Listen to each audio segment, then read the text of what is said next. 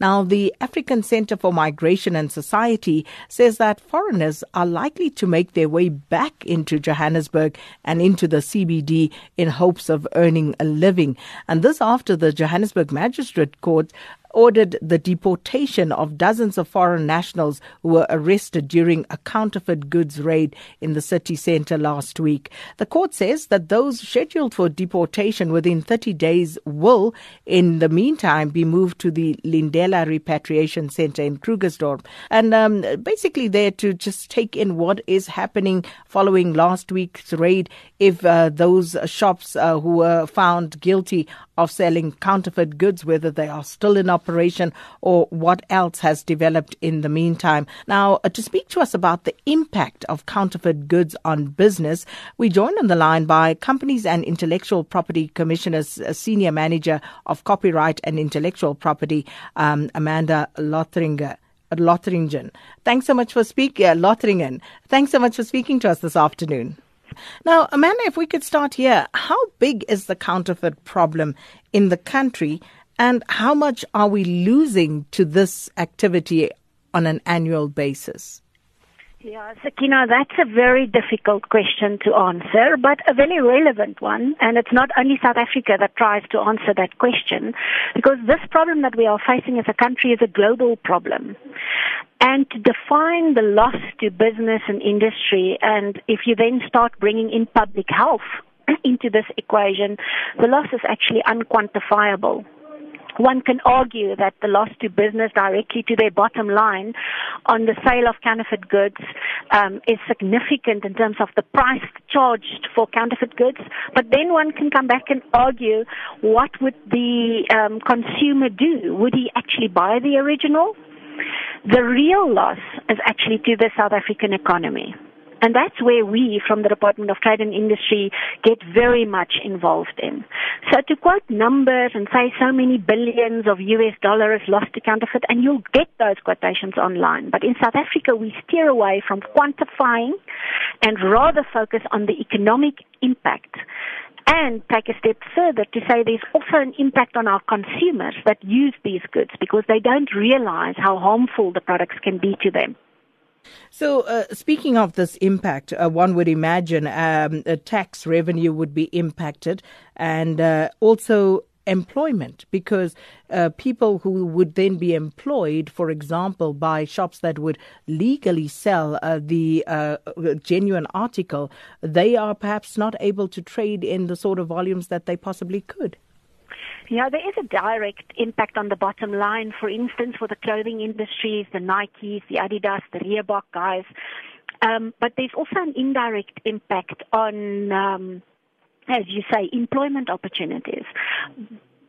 But I must emphasize that not only the direct loss to government in um, when goods are smuggled into the country, so duties are not properly paid. So the, the impact on the um, revenue of government directly, but also the impact on our economy, because if we don't protect intellectual property rights in our country, foreign direct investment will definitely decline. Factories won't open manufacturing the original products because their markets are depleted by these counterfeit goods that's sold. So, what is the solution? Because um, obviously, if this type of business is left un, uh, uh, uh, to, to, thrive, as it were, as it is in the Joburg and other CBDs around the country, uh, what is the Department of Trade and Industry, for example, doing to try and uh, counterbalance this?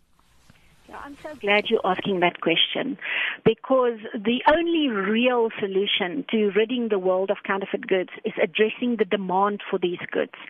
So that's where we focus our attention. Yes, we advocate the things we do. We protect intellectual property rights at the CIPC because we do the registration of the trademarks and we do a lot of work in the copyright industries. But we also say that we have to educate the general consumer about why do they need to respect intellectual property rights? What is the value of buying the original good, supporting the, the um, formal economy and steering away from the substandard counterfeit goods in the market? In South Africa, we've seen an increase in the sale of counterfeit medicines online where you are in your study and you're buying online and there's very little control about what happens when you order these goods and they are dropped at your doorstep. So for law enforcement, that's a huge challenge. So we have to find other ways to educate consumers so that they are understanding the value of buying a, legitimate goods and the harm that the counterfeit product can cause them. Over the last couple of years, we've seen tremendous increase in fast-moving consumer goods being counterfeited. Those are the things we use on a daily basis on our in our houses: detergents, soaps, um, yeast when we bake bread. All of those things we found in our market being counterfeited. So looking at the problem, and you started uh, in your response to my question by talking about the demand side of things. So again, um, you know, how how do you stop that? How do you get through to people and make them understand that this is actually counterproductive to the country as a whole? Yeah, we start with the youth. And for us, that's a very important part because if uh, you look at how do you change behavior, you change behavior early. So our awareness campaigns that we put together and we structure, we target between 8 and 18 years old. Um, it's interesting that you found me today because tomorrow we start at three high schools in Johannesburg teaching children about the value of copyright. When you create your own material and it's copyright protected, what value will it bring to you as an individual and how can you contribute to the societal interest doing the right thing. So we have we have a couple of these awareness campaigns that we run. One of the most important things or campaigns that we want to bring across is doing the right thing is valuable to you, not only as a consumer, but also as a country to building our economy. And this campaign you must watch out for. We're going to try and launch it in October. And I'm sure at that stage we will have South Africa buzzing about doing the right thing. Then we refer to intellectual property rights. And getting a general awareness about intellectual property, the value, not only as a business when you register IP and utilize it in your business environment, but also the value of um, being a consumer that's buying authentic goods and supporting the economy and getting a real good quality, healthy product that you can consume. Oh, thank you so much for your time this afternoon. Uh, that was Companies and Intellectual Property Commissioners, uh, Commission's rather senior manager of copyright and intellectual property, Amanda Lotheringen, uh, speaking to us uh, from Pretoria. Now, immigration is uh, the other part of this particular saga, and uh, it's been a hot topic, especially since those Joburg raids last week. And we joined on the line now by Home Affairs Minister Dr. Aaron Motsoaledi. Thanks for your time this afternoon, Minister.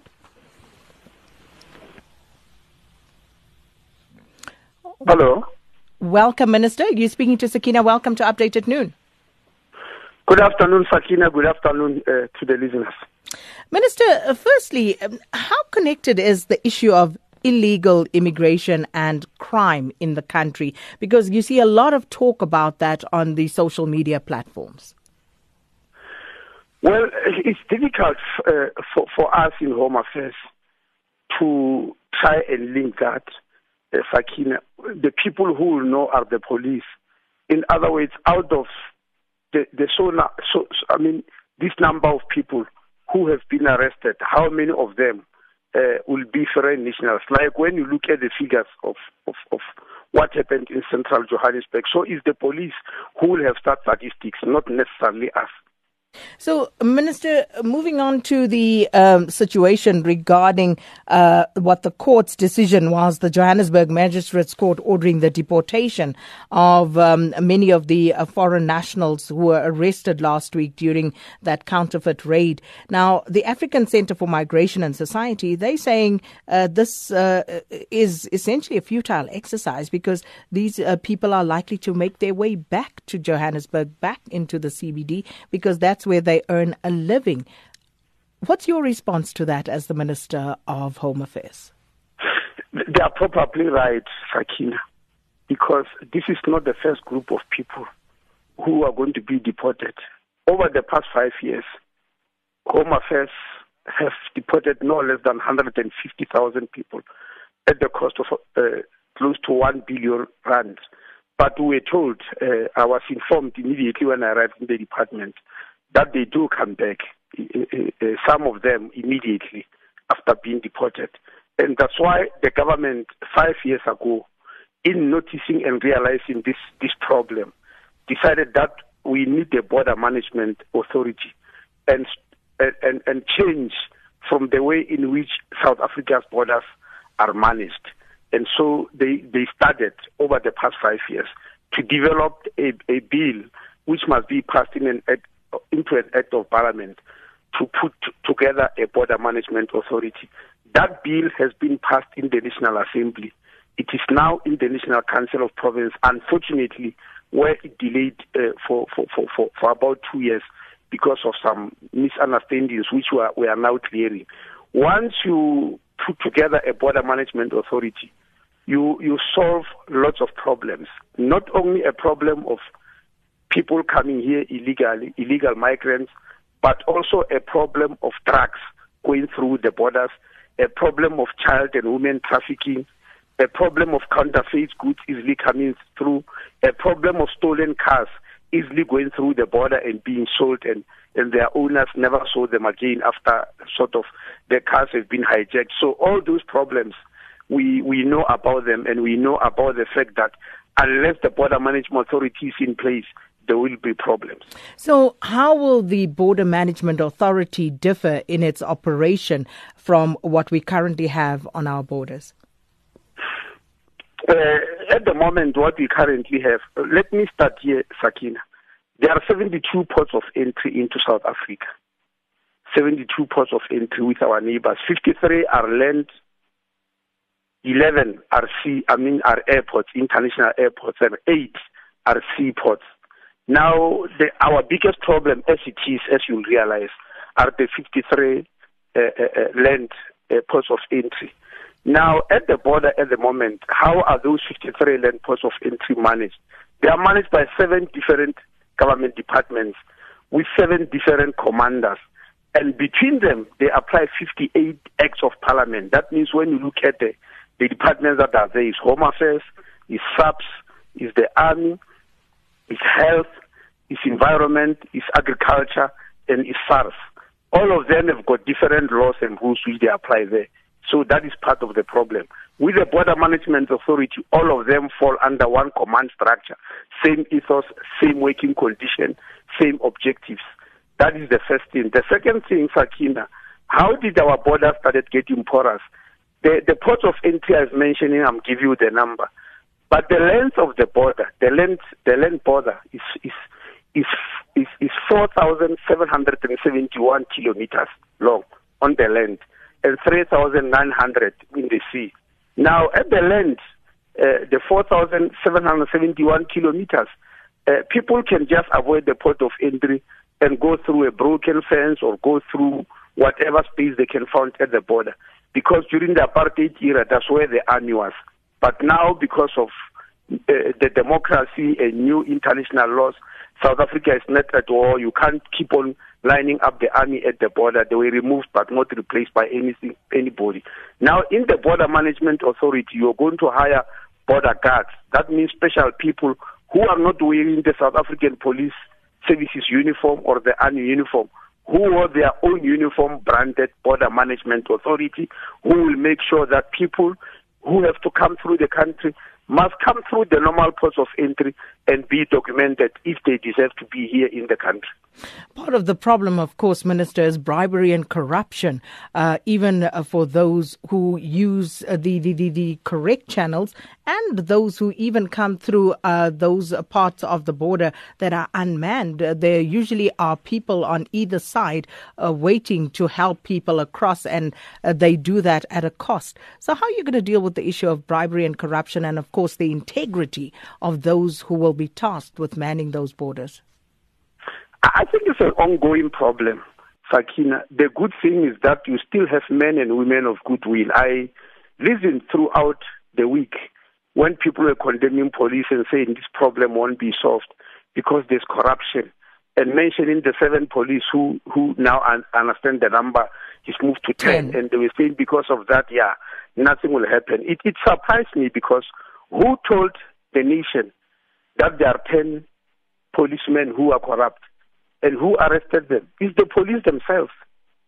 M- meaning this police, a policeman who could still stand up and say, here is my colleague, he's corrupt, I'm, I'm arresting him. That to me, it gives hope rather than negativity. That there are still people who are working together but who can arrest each other for corruption. And when you look at how many police were there and only 10 were, were involved in this, it gives hope that this thing can, can be resolved. In Home Affairs, we do catch people who are corrupt quite a number of times. And uh, this is the only department, by the way, which has got a DDG, a Deputy Director General for Corruption. And the corruption is really inside looking. I've never, I've been in government for quite some time. I've never come across a, a government department that has got one special branch, a Deputy Director General, whose response is to fight corruption. But Home Affairs has got that. And quite uh, time and again, they get charged. And it's only that I don't have the figures here of those who have been charged for, for corruption and dismissed. I have to ask you this out of curiosity before I let you go, Minister. How much does it cost the South African government annually uh, to repatriate uh, people uh, such as in the case of what happened last week? How much do we spend? I thought I've just informed you that in the past five years it was close to one billion rand in, in in five, five years. years. Yeah.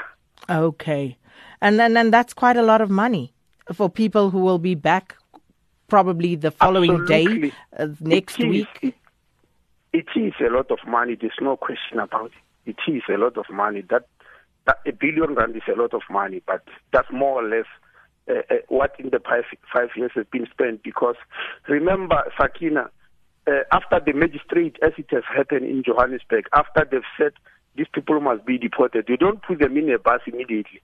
You send them to Lindela, where they have to be catered for. They've got to be fed. They've got to to lodge there for a for at least a period of months. Because then you need to start conducting their embassies where they come from, discussing with them. You don't just repatriate people silently. You have got to agree with their government because sometimes you take people to that country and the government there refuses them, even if they are, they are nationals. It once happened where a chartered flight was hired. When it arrived there, the government said no we are not allowing these people here because they left illegally. We no longer regard them as our citizens. So, so, so all those things come into the picture. Then from there, you must either charter a flight or hire buses and all that. That's quite expensive. It's not cheap at all. Well, Minister, we're going to have to leave it there for now. Thanks so much for your time this afternoon, uh, Minister of Home Affairs, uh, Dr. Aaron Motsoaledi.